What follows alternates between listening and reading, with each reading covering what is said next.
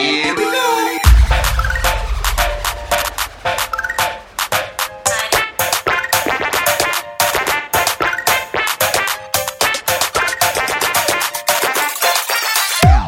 Hello and welcome back to Nerds Amalgamated. I'm the professor and my co-host is the DJ. How are you going, DJ? Ah, I'm going good. Surviving through the corona craziness. It's getting worse and worse by the minute. It's not that coronavirus is getting worse. It's that people's reactions are. Because people are starting to take it more seriously. Yeah, to the point where so many events are getting cancelled. Yeah, it's not that people weren't taking it seriously before. They were still going out and being idiots and buying all the toilet paper. But now, now more people are doing that. yeah, which is even Uh, worse. Events are shutting down, which is sensible. Yeah, Because the best way to stop the spread is to stop people getting in contact with each other. yeah. E3 uh, was the biggest one this week. Hey, Yeah, E3's now being cancelled. can you believe it? You and I called it the other day. I honestly don't think there was anyone who didn't call it. Yeah. I was Oh, seeing man. discussion about this a couple of weeks ago when GDC was cancelled. It's Yeah, the, the right thing to do, honestly. yeah. That's true. That's true. Uh, then, the, uh, then even today, um, Tom Hanks has been tested positive for coronavirus. Can you believe it? Yeah, But he's in good spirits, so yeah. yeah. Well, it's not like a huge risk if you're fairly young. Tom Hanks is starting to get a bit old and is probably in one of the higher risk groups, but it's not a huge risk unless you already have a respiratory illness or you're over 60. yeah, yeah. but it's important to not go and uh, spread it because you don't want everyone to get it and carry it to the people who are vulnerable. Uh, did you hear about the news that today with the um the guy who got put, tested positive for coronavirus and he goes to a nightclub? Yeah. I was like, why? Aren't you glad you don't have a life so you're not exposed to that, DJ? and then apparently I heard another another story where another guy got tested positive and he went to a rugby game. That's some big brain logic there. Anyway, our first topic this week is about a new overlapping coding sequence in human DNA. I didn't know this was a thing until this article came out. Apparently, it's uh, been known for a long time, but the scientists have been investigating a new overlapping coding sequence in uh, the POLG gene, which is on chromosome 15 and encodes polymerase Y. I think the Y they're using is a Greek letter, but I don't recognize it. Mhm. So, polymerase Y is responsible for replication and repair of mitochondrial DNA. And mutations in POLG are the most common single gene causes of mitochondria of mitochondrial diseases. So what it turns out is that when they're reading DNA, they read this one section as POLG, but POLG starts at point A and finishes at point B. Then there's points in between that also code for different genes. So you read from inside POLG or from inside POLG out to another section and get an entirely different gene, which I had no idea was a thing. Yeah, I mean the G- DNA coding sequences and genome are are constantly evolving, and this is an interesting evolution, to put it Yeah. mildly. And um, I imagine it's more important in bacteria and viruses because they're already dealing with a limited uh, set of limited code length. So part of what uh, adaptation to antibiotics does for bacteria is cause it to lose resistance to another set of antibiotics or to another treatment because the bacteria evolves to only um, evolves to code for defense against say penicillin class antibiotics but there's not enough dna in a bacterium for it to code for penicillin class and uh, and another class at the same time. So um, antibiotics resistance is also a bit of a working around to make the uh, use the most effective antibiotic until it becomes ineffective, then switching over to another. Yeah. Which is good news for uh, antibiotic resistance, which is a big issue. But hopefully, eventually, we'll have enough classes of uh, antibiotic that it's not really an issue anymore. Yeah, I also like the um, emphasis on the mitochondrial DNA in this in, in this resort in this report. Yeah. So, um, as I said, this uh, Pol-G um, that they're investigating is responsible for a lot of mitochondrial diseases. Hmm. So I don't know what uh, what implication the overlapping DNA will have on preventing mitochondrial diseases or treating them, but yeah, it's a um, it's there. Yeah, and look- just reading through some of the some of the discussion, and some are saying that given the poly mutations are most prevalent single gene causes of mitochondrial diseases, and there is a lack of any evidence based therapies, understanding translational dynamics of its mRNA is important. Yep. Yep. In addition, mutations in POL-G has been implicated in Parkinsonism-related symptoms and potentially accelerated aging. That's interesting. Yeah. So in, in term in things like these, we can understand how diseases can work in term in in terms of cycles. And um, what else do they say in the discussion? All known uh, complete human transcripts of POL-G uh, they include ORF um, dash Y. Also include several splice junctions. Uh, so there's a lot of jar- there's a lot of scientific jargon. Yeah, it's a very dense paper. Yeah, a very, very dense paper. But um, the conclusions they've come up with this one is basically there's only a handful of known dual coding regions in the human genome that have such length and maintain both ORFs in different reading frames for the length of each ORF. They're interesting in um, due to the clinical relevance of POL-G. Ah, here we go. So the character they're using is gamma. So it's polymerase gamma. Yeah. I uh, didn't pick up on that because they're using lowercase gamma. Although I will say this uh, this might be an interesting um, aspect of the human genome code that could be further researched on. Yeah. Yeah, I wonder what um if there's anything that's coded for in an overlapping region but isn't actually produced. Like some vestigial DNA feature that um, would probably cause wacky mutations if you turned it on, but can you imagine the mutations that be coming out? Oh dear lord! yeah, have you ever seen that fly with eyes where its legs should be? Oh no, no! That's The the one I sort of thing that happens when you play with DNA. I did recall the the mouse with the ear. That was, uh, I think, surgical. They implanted a, uh, a frame for an ear on the mouse to grow tissue on it. Uh, here we go. The vacanti mouse was called. That that that mouse just Yeah. looks freaky looking. It does, but yeah. So that was um, cow-shaped cartil- cow cartilage shaped into an ear shape and implanted under the skin of the mouse with an external ear-shaped splint to maintain the shape. So it's a cool trick, but um, it's not really playing with DNA. Okay.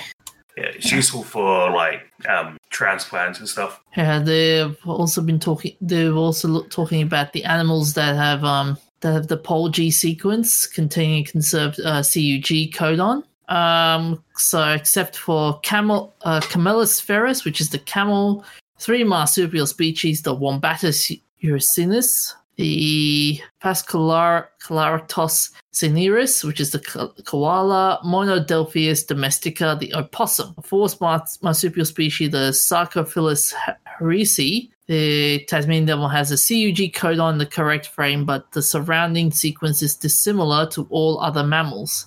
Interesting. Yeah, I'm not sure what the implications of that are, but it's an interesting fact. yeah, yeah. So, our next uh, topic for tonight is the Australian Parliamentary Committee recommending loot box reg- regulation. So, loot boxes have been in all the news for the last couple of years, and a couple of countries, uh, Belgium, China, uh, a handful of others, have brought in regulation about it. Yeah. But um, the Parliamentary Committee, uh, who produced the Protecting the Age of Innocence report, are now recommending loot box regulation and age verification for purchases towards simulated gambling in games. Gotta love it when they make those. You know, they make when they make the title of the reports to sound cool. Yeah. So, I mean, the title of it is basically "Think of the Children," Yeah, yeah. but I think it's a um, a big issue. It's uh, an example of where a, a free market has failed to self-regulate, so the government has to step in because they're just taking advantage of people. Do you reckon it's scary though? I mean, I, I might have said this before in a couple of episodes earlier on. Like, do you really want the government to step into the games industry? at this point. I don't want them to, but sometimes they have to. Yeah, If the industry won't do what it should, the government has to come in and tell them to do it. yeah. I mean, it's just it's such a shame that the industry that's supposed to police itself does, slips up like this, and now you got gov- government coming in and implementing these harsh rules. Are they harsh though? I don't I think mean- they've recommended particular rules um, other than age verification. Yeah, what are the other ones? They've also developed a new standard for online age veri- verification. Which, you know, I'll be impressed if it works. I mean, Basically, the only way to do age verification is to get someone to send you their ID. I mean, people. That's the thing, though, because people lie on age verifications. Like, how, Yeah, like, like people say, people will go like, "Are you actually 18?" Do you reckon the odd kid's gonna go, be honest enough to to do it though? no, they're not. But it does give the. Um, it's basically a warning to the developers stop targeting kids with your microtransactions because you're taking advantage of the children. And this is a way that if they have, if there's a kids game targeting kids with microtransactions, the government can now bring this up and say, you're not taking reasonable steps to not take advantage of children here. That's basically the point of this. It's not enforceable. It's not like they can do age verification, but probably not. It's probably not enforceable that way. But what is enforceable is whether the company is trying to take advantage of kids by doing it. So microtransactions in a Disney game like Disney Infinity targeted at kids, obviously. Gov- government can say that's not okay. Microtransactions in Mortal Kombat, obviously not targeted at kids. Kids are going to get their hands on Mortal Kombat anyway because parents are awful at reading the um, reading the ESRB and PEGI ratings, but that's what happens. Kids get their hands on things they shouldn't. All you can do is make it less appealing for the kids to get their hands on. It's the same as uh, it's partially the same as hiding the cigarettes in the uh, checkout. Oh yeah, yeah. With the, The, plain theory packaging. behind yeah, the theory behind the plain packaging and um, single color is that the bright colors aren't um, appealing to children anymore, and it works. The rate of smoking has dropped since then. Speaking of um gaming games and bright colors, how funny was last year with the um NBA game that had that a lot that got a lot of flack for all the uh, loot boxes and the gambling involved in that game. Yeah, and now um, Dead or Alive is doing it. Oh yeah, with the whole um pay a dollar for Yeah, pay a dollar to change the color of your hair. So now it's not even pay a couple of bucks to buy a costume like in most other games. It's pay a dollar to change the color of your hair. That's just extortive. I'm not a fan of that. oh that that was scummy when they did that. Yeah. Yeah. Do you reckon these? Do you reckon um all of these recommendations will pass through? Not all of them. The government is awful at taking recommendations, even from their own committees. Like, there was a Senate inquiry into the uh, video game industry funding a few years ago. Nothing happened. The, the Senate came out, like, years ago, there was funding for the games industry. It got shut down. The Senate did a review and said, actually, that was a bad idea. Check this out. It's a huge, hugely economically beneficial. And the government was just like, so what? Not gonna, who cares? Yeah, I'm, some some of the some of the bits are interesting as well. Uh, it says it also says evidence shows young people are often exposed to online gambling by their parents or guardians, and calls for more resources to be put towards raising awareness about the risks and harms on online gambling, as well as how parents can create safer online environments for their children. Yeah, that's how it goes. Yeah, I, I I agree that it has to be more resources, but I think the onus has to go from to the parents and the kids. Like it comes down to personal responsibility in the end. It should, but having it on the parents doesn't stop the companies from taking advantage of vulnerable people. That's what this is about, protecting the vulnerable. Yeah. It, um, I I've got a question to ask you though. As from, from as a game developer, whenever you see news like this, do you ever go like, uh, it makes it even harder to create a game at times? Sometimes, but there's a lot of things that game developers work within the boundaries of anyway. So, um, classification a game that's rated 18 plus sells uh, even a movie rated 18 plus sells a lot less than a movie or game rated even M or M15. So you're already working within the limits there. It's just another thing to keep an eye on. But unfortunately, this um this inquiry doesn't actually recommend further action. Uh, sorry, actually, I'm looking at a different inquiry. Uh, so this article is a bit ambiguous. Just a second. Basically, other members of the inquiry are not. They don't want further action. Yes, And- there's been a couple of inquiries over the last few years. Yeah, yeah. And I like it how it's to support the argument for it. They use the UK's um, call for loot boxes, and we all know how that panned out. How did it go? Uh, no response. And remember, e- remember when EA was called up for that um for Oh, that one. so, so they the UK had these recommendations, but didn't actually take action. No, like they said, they should uh, there has there should be a ban, and that's, and nothing else happened. Yeah, okay. Yeah, yeah. That's government for you. you can hit them in the face and tell them all the the things that are supposed to happen and what makes them good, but the government doesn't listen. Yeah. Although the although the UK's um in, the UK's inquiry was pretty hilarious. Remember the EA um debacle, Battlefront they- the whole um surprise mechanisms. a sense of pride and accomplishment. I can't even. I was watching some old documentary or something, and it had that phrase in it. I can't even take that seriously anymore. Thanks, EA. Uh, it wasn't as bad. It it was not as bad as the following statement from another EA person that said, "Oh, it's like baseball cards." Yeah.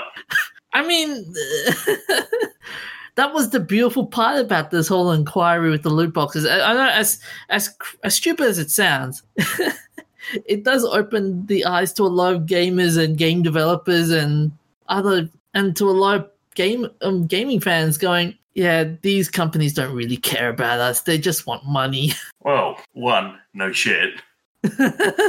Two, yeah, it's um. I hope that things like this will help people. It will help raise awareness so people know to go with companies that respect them. Like, I hope that um. Look, if I end up working for any big game development companies one day, I'll probably have to go with that. Uh, go with loot boxes, but I'd like to think that at least as a, an indie, I can do what I can to make sure my monetization is respectful of the, the player. yeah, yeah. And if I ever do make an indie game full of loot boxes and crap, someone please take that out of context and wrap it around a bat and come and hit me with it. I mean, not take it out of context, but you know, just print it out and come and send me daily letters with it. Just remind me that I've become a horrible person.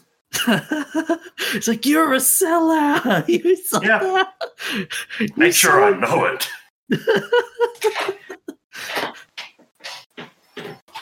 yes, make sure I know I'm a sellout. If I ever sell out, make sure I know it. Don't let me live it down. But speaking of sellouts, our next topic is about yet another remake. oh, but this this is not no ordinary remake though. Or is it? Dun, dun, dun. What is this remake, DJ?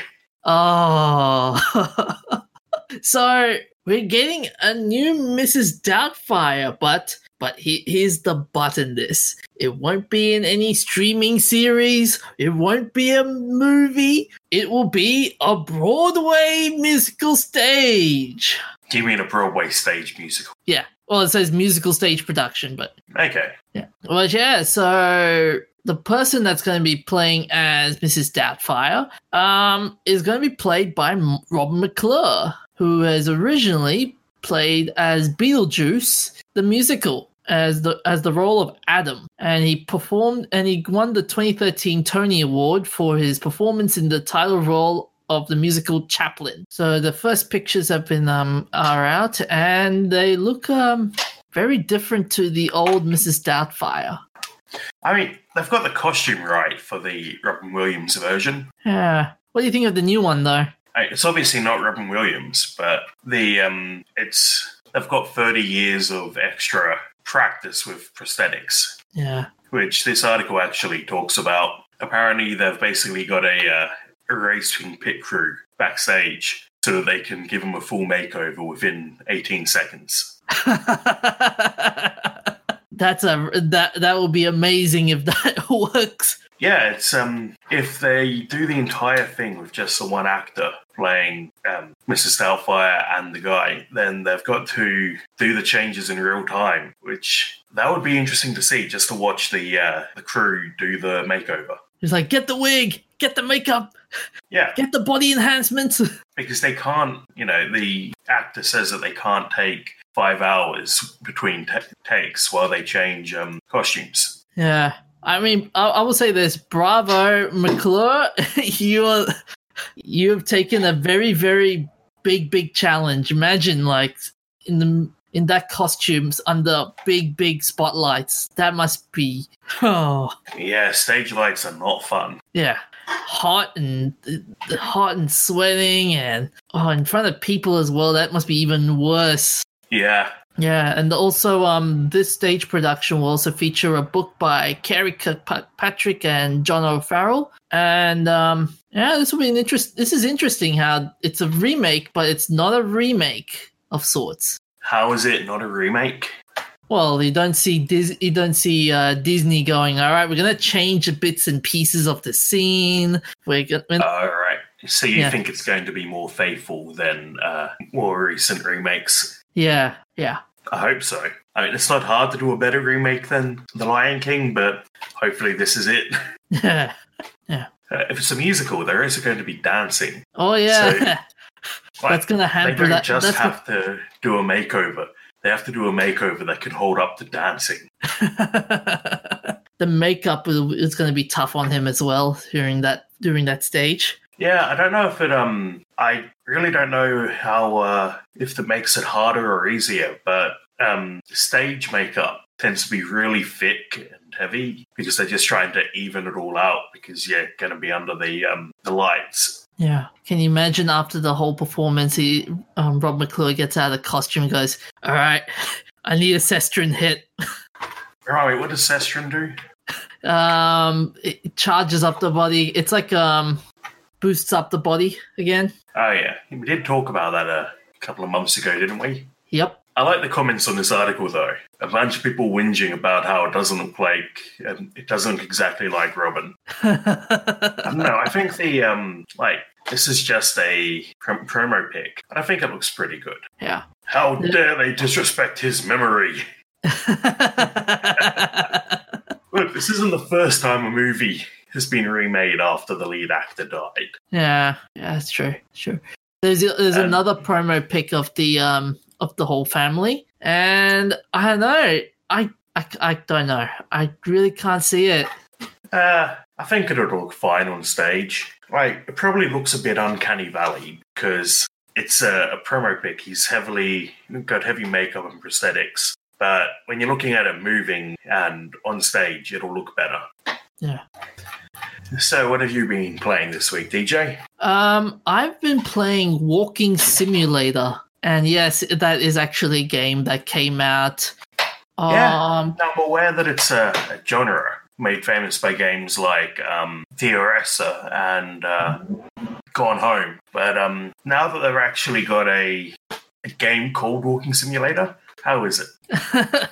it's basically Death Stranding, but without the Kojima works. So, no creepy baby, no ghost things. no ghost things, no no stupid stories. Um, there are certain elements of Death Stranding you see in this game as well, like the whole carrying everything on your backpack. Um, Yeah, it looks a bit Goat Simulator ish. Yeah, Like looking at the, the trailer, that's um, it's got a lot of wacky physics. yeah, yeah. Um, you and also it um operates on the in-game currency for this game is basically how many likes you can get. And- Okay, then. Yeah, you get more likes by um, collecting parcels while walking to a certain distance, and with the number of likes accumulated as well, you can you can gather some gadgets like, for example, a rocket pack, a snow um, a snowmobile, a truck. I was going to ask, um, considering this is free to play, is it worth getting over Death Stranding? Death Stranding on PC is a hundred flipping flipping bucks. See, this is, but like I said, this is without the, th- this is without the Kojima craziness. yeah, like I get that games are more expensive to make now, and the price hasn't kept up with the cost to make it. But a hundred flipping bucks for a game that's already been out for over a year. But he, and the other crazy thing with Death Stranding, um, in general, the h- amount of hype that came after the game was released was just like not nothing happened. Hey, I'm Ryan Reynolds. Recently, I asked Mint Mobile's legal team if big wireless companies are allowed to raise prices due to inflation. They said yes. And then when I asked if raising prices technically violates those onerous two-year contracts, they said, "What the f- are you talking about? You insane Hollywood ass." So to recap, we're cutting the price of Mint Unlimited from $30 a month to just $15 a month. Give it a try at mintmobile.com slash switch. $45 upfront for three months plus taxes and fees. Promo rate for new customers for limited time. Unlimited more than 40 gigabytes per month. Slows. Full terms at mintmobile.com. The, nothing, nothing like you don't hear an ad, you don't hear a promo. It was just after the game, nothing. Okay. Yeah, like no hype whatsoever. No, no, was like, wow, Kojima's game was awesome. This should be a award-winning game and stuff, but nothing. Yeah, I don't know if it's um the sort of thing that in AU. I don't know if Death Stranding has a wide enough appeal to be game of the year. Yeah. And um, Uh, I it- might it- give this other one a look just because it's cheaper and it's uh looks silly. yeah. Uh, and uh, by the way, the plot's even the um the the plot's even hilarious for the walking simulator. what is the plot? The year is 2020. World War III and the coronavirus destroyed the civilized world. You are the last post carrier tasked to get parcels from point A to point B in the most barren and desolate planet places on Earth. Okay, yeah. I mean, you're in the Himalayas or something, so It's Antarctica. okay. Yeah. And the other elements of Death Stranding that they have um, is the peep, the scavengers as well that would um that, that would hinder your path basically. I see one of the screenshots. There's a guy with like a double-ended lightsaber. yeah. I'm surprised Kojima has not seen this. it just went, hello, lawsuit. Well, I've been playing uh, Black Mesa. Oh, nice. I reckon it's the best remake ever made. How many years production has this game been in for, though?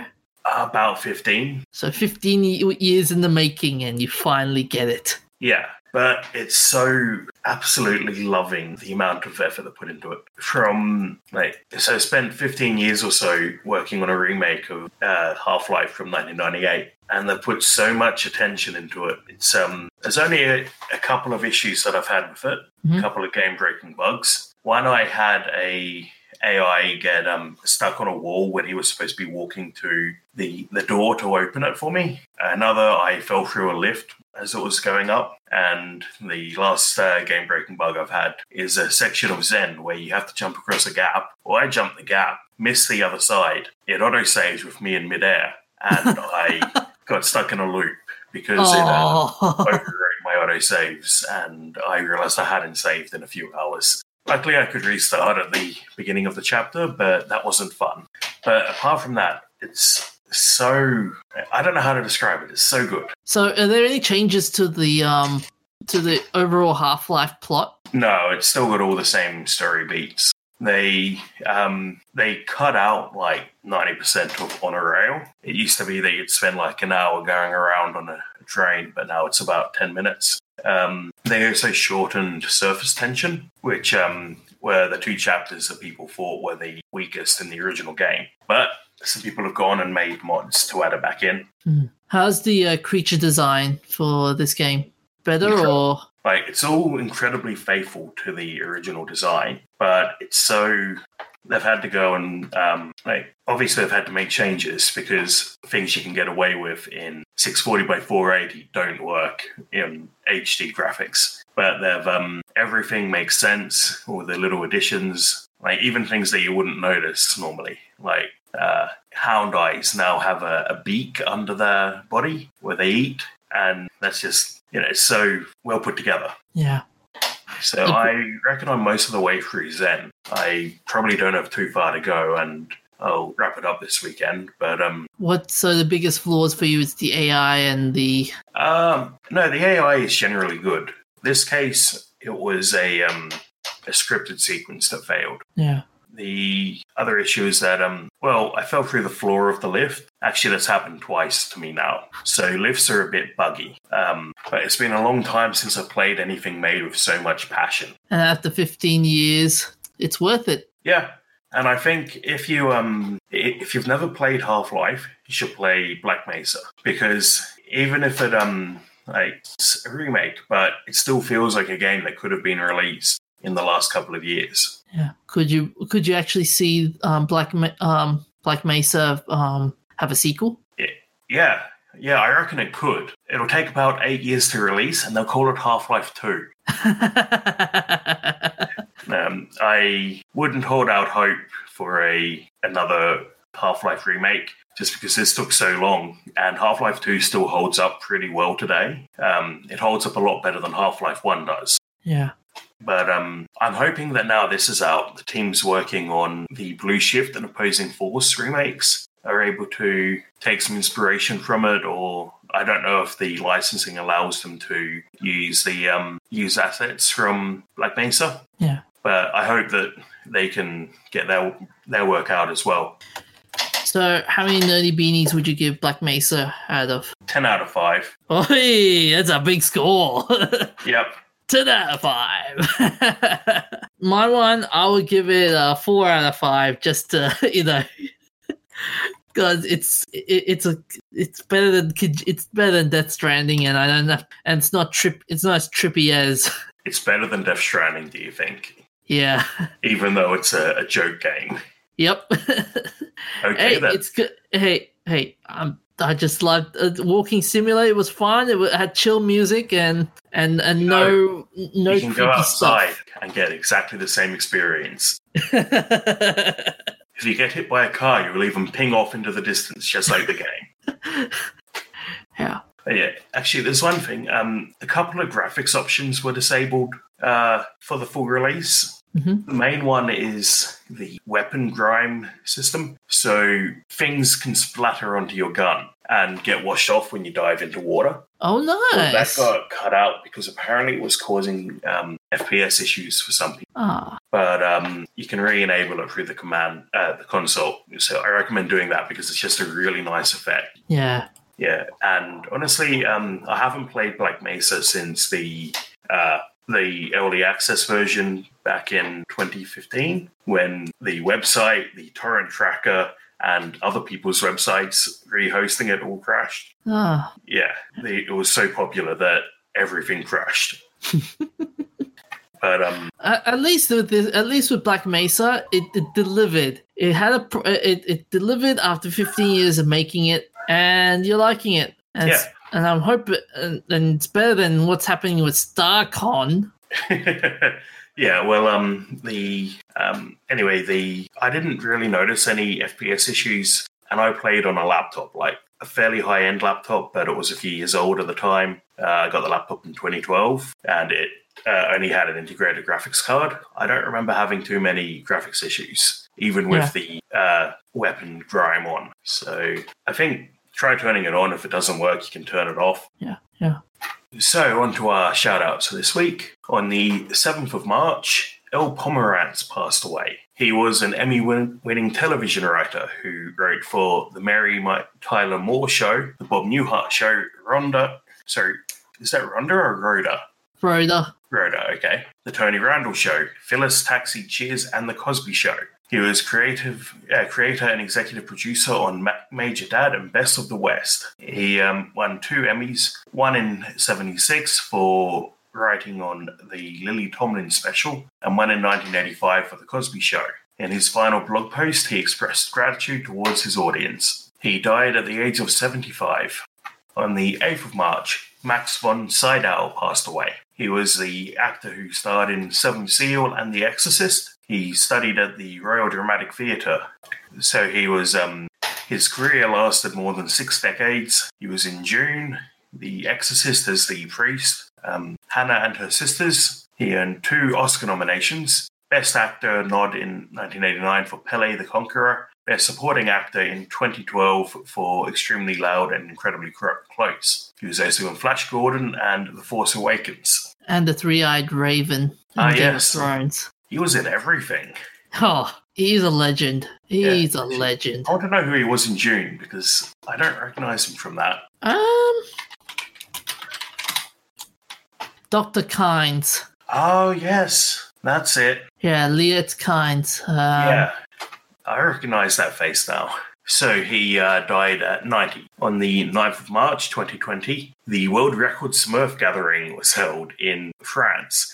Three and a half thousand people uh, smashed the record set last year in Germany, and um, apparently they only just got it in before France banned gatherings of more than a thousand people due to coronavirus. It'll be broken.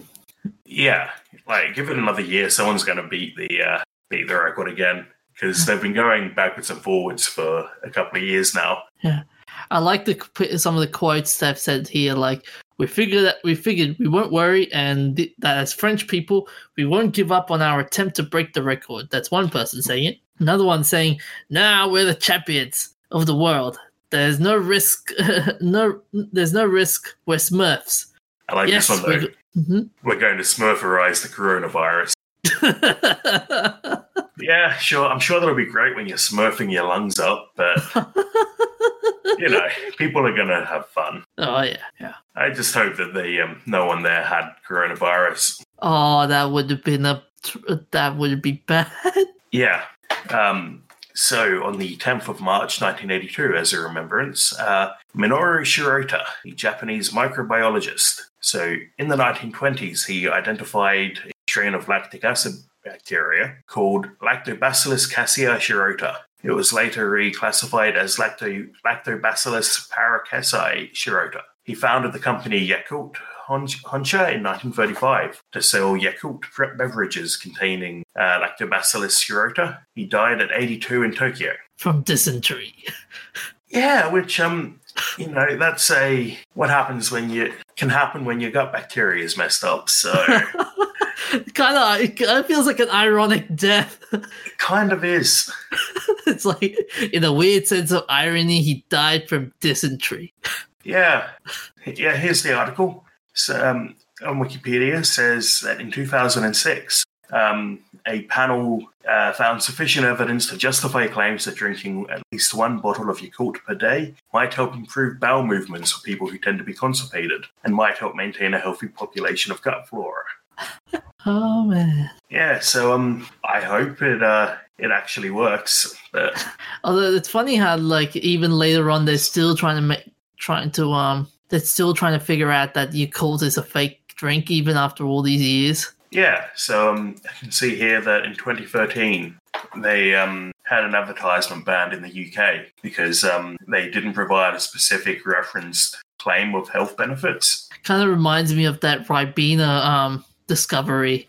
Oh yeah, That was turns out- pretty funny when that came out. yeah. They claimed that they had uh, high vitamin C levels, but when they got around to actually testing it, they don't. It was also by a couple of school students, if I recall. Yeah, yeah, being shown up by some some teenagers. Yeah, uh, here we go. The uh, admitted to 15 charges of misleading advertising between 2002 and 2006 in a suit filed by the Commerce Commission, a consumer watchdog, after a 2004 school science project. Oops. I can imagine like Ribena going, and I would have gotten away with those meddling kids. so on the um, 10th of March 2012, F. Sherwood Rowland, the American Nobel laureate and professor of chemistry, died at 84 in California. So Rowland theorized that man-made organic compound gases combine to with radiation and decompose in the stratosphere, releasing atoms of chlorine and carbon monoxide that are individually able to destroy large numbers of ozone molecules. In short, CFCs are bad.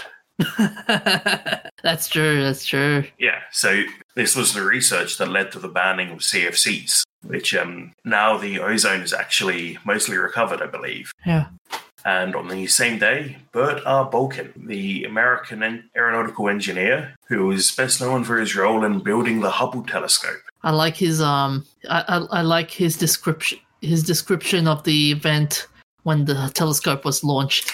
It's like watching your mother-in-law go over a cliff in your brand new Cadillac. yeah, it must be hard to hand over such a uh, precision piece of engineering to someone who's going to accelerate it at like 17 Gs, I think, throw it around and launch it into space. And I like that when they asked him what they hoped to see with it, he said, God. I think they're still looking, but that would be uh, pretty creepy, actually. You know, um, you know, in cartoons when someone's looking through binoculars and then someone pops up at the end and you just see eyeballs. Yep. Imagine like the first image from the Hubble comes back, it's just an eyeball. He died at 82 in California on the 10th of March 1923. Val Logsdon Fitch. Yeah. He was an American nuclear physicist who, with James Cronin, was awarded the 1980 Nobel Prize in Physics for an experiment using the alternating gradient synchrotron at Brookhaven National Laboratory that proved that certain subatomic reactions did not adhere to the fundamental sym- symmetry principles. Hey, it's pretty good. I like all this jargon here. He proved by examining the decay of K meson that a reaction run in reverse does not retrace the path of the original reaction. This uh, Uh, demolished the faith that physicists have in symmetry. And he participated in the drop testing of mock atomic bombs and worked at the Trinity site, where he witnessed the Trinity test in 1945. He was born in Merriman, Nebraska. And on the 10th of March 1940, we have Chuck Norris. Carlos Ray Norris, the American martial artist, actor, film producer, and screenwriter, who was in the US Air Force and founded his own discipline, Chun Kuk Do. He is a black belt in Tang Soo Do, Brazilian Jiu Jitsu, and Judo. Uh, most um, a lot of people will remember Chuck Norris from not only from his works with Bruce Lee in the movie in the movie The Way of the Dragon, but also in Walker Texas Ranger. His last film that he made was up to, to date was The Expendables 2. To others, he was also famous for the um, Chuck Norris facts, which became an internet meme documenting humorous, fictional, and often absurd feats of strength and endurance. Yeah, And you know what? Um, you know who was so terrified of Chuck Norris he killed himself? The Cobra. Hitler. Hitler killed himself 11 days before Chuck Norris was born, I believe, is the uh, how the meme goes. Actually, no, that doesn't make any sense. The meme makes no sense, DJ. How could Hitler have killed himself in 1940? Okay, so Chuck Norris was five years old, and Hitler saw him and was like, nope. That must be the meme. I must be remembering it wrong. it's been a long time. Uh, some of these facts are amazing, though. I mean, was there was one of there was one personal favorite is the Cobra, like that was in the Expendables. Um, so I heard so the line goes, "I heard a rumor that you were bitten by Ki- uh, King Cobra," which um, which Chuck Norris responds, "Yeah, I was." And he added, "But after five days of agonizing pain, the Cobra died." Uh, science that they included a little nod to that in the movie. Yeah. So on the 10th of March 1949, Bill Buxton was born. He was a Canadian computer scientist and designer. So he is currently a principal researcher at Microsoft Research, and he's known for being a pioneer in human computer interaction. He pioneered multi touch interfaces and music composition- composition tools in the late 1970s. So multi touch didn't really hit the civilian world until the mid 2000s. That's how far ahead this guy was. Yeah. On the 10th of March 1956, Robert Llewellyn was born. He's famous for playing Kryten in Red Dwarf. Yeah, his um involvement with it was um after his appearance at, at Edinburgh F- Festival Fringe, where um he sh- where he performed in the comedy. That's um interesting actually. His comedy that he got picked up from was uh Robot Born of Mam sorry, Mammon, Robot Born of Woman, a comedy show about a robot who becomes more human and behaves increasingly badly. which is Kryten. It reminds me of that Red Dwarf episode as well. Yeah, that's uh, the one where he becomes human. Yeah, yeah, that one. Yeah. yeah. Oh, um, but I like how I like his um the whole how he got into Kryten suit. Whereas like in the early days, Red Dwarf, he would arrive doing makeup many many hours before the rest of the actors. And he said, um, as time progressed with fellow actors, having a little bit more help with the makeup department than they used to. And and also Llewellyn mentioned that he would need a special pair of glasses to be able to read the script with the Kryten mask on. Well, Rimmer and Lister aren't as young as they used to be. No. Oh, a crazy, f- crazy thing though. Um, when Red Dwarf first came back after a long hiatus, uh, one of the guys did an interview with Lister, and surprisingly, the jacket still fits Lister after all these years. Which um which hiatus though? The first hiatus, the one that came back after the Back to the Earth specials. Wasn't there one before that too? There was like one in the uh in the early like the original run of it. They had a, a break of a year or something because um Lister was falsely accused and spent a while in jail. Oh yeah, that was another. Yeah, no, that that was afterwards. Okay. So Red Dwarf X was the was the one that um No, here we go. So um series one and two were nineteen eighty eight. Series three was nineteen eighty nine. Then there was a gap till nineteen ninety one until nineteen ninety three. Then another gap till nineteen ninety seven, another gap nineteen ninety nine, another gap 2009, another one 2012, another one to 2016 and 2017, and then they've just announced the other day the promised land. Will they finally reach Fujo? oh, that would be funny. was it Fijal? Uh, I think they call it Fujo. They um, it's the the cat's mythology. they their god Lister will come to take them back to Fujo. There we go. I found the I found the interview. Yeah, so there's been a lot of breaks, but you know they're back again. I can't wait for the new season. Yes, I hope it's good. Yeah, yeah.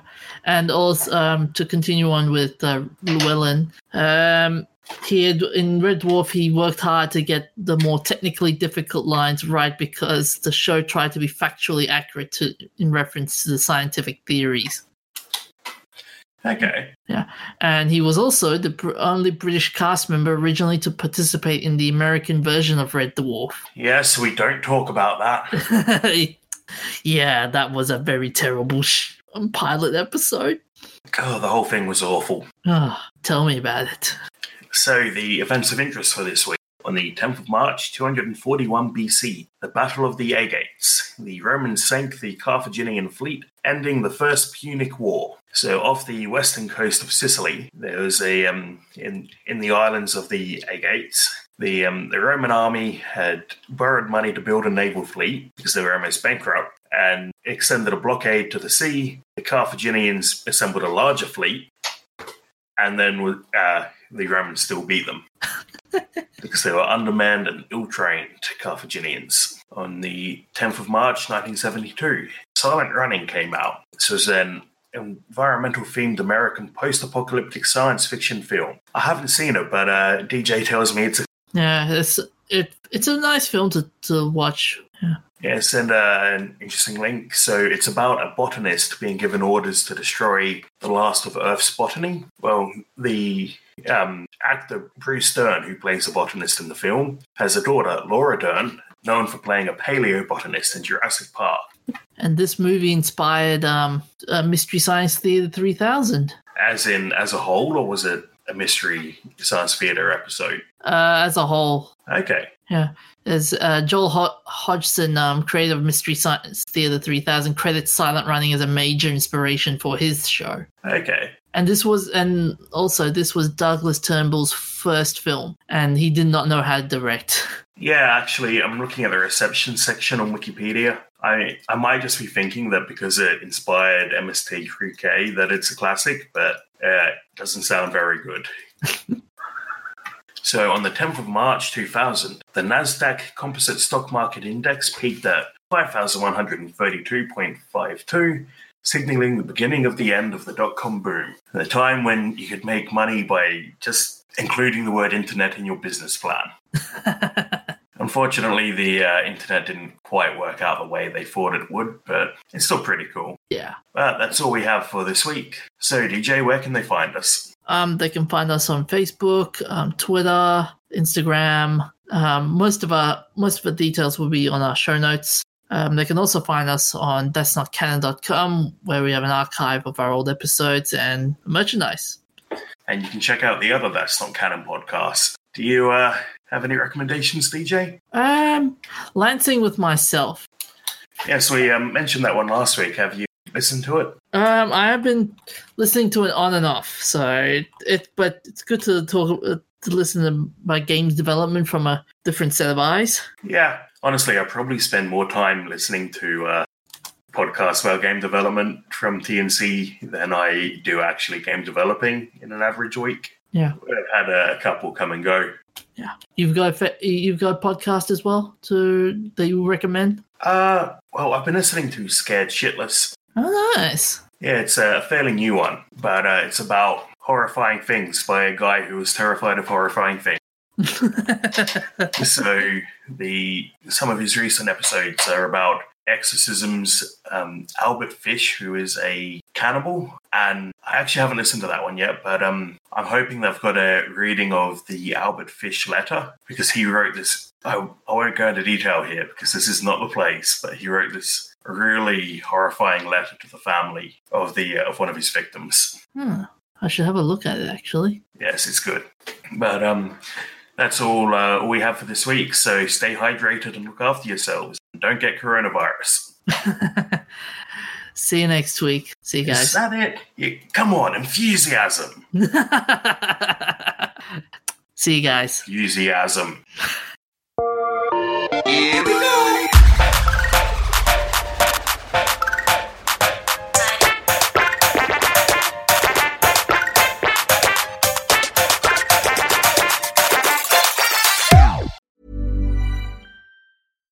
Hi, I'm Daniel, founder of Pretty Litter. Cats and cat owners deserve better than any old fashioned litter. That's why I teamed up with scientists and veterinarians to create Pretty Litter. Its innovative crystal formula has superior odor control and weighs up to 80% less than clay litter. Pretty Litter even monitors health by changing colors to help detect early signs of potential illness. It's the world's smartest kitty litter. Go to prettylitter.com and use code ACAST for 20% off your first order and a free cat toy. Terms and conditions apply. See site for details.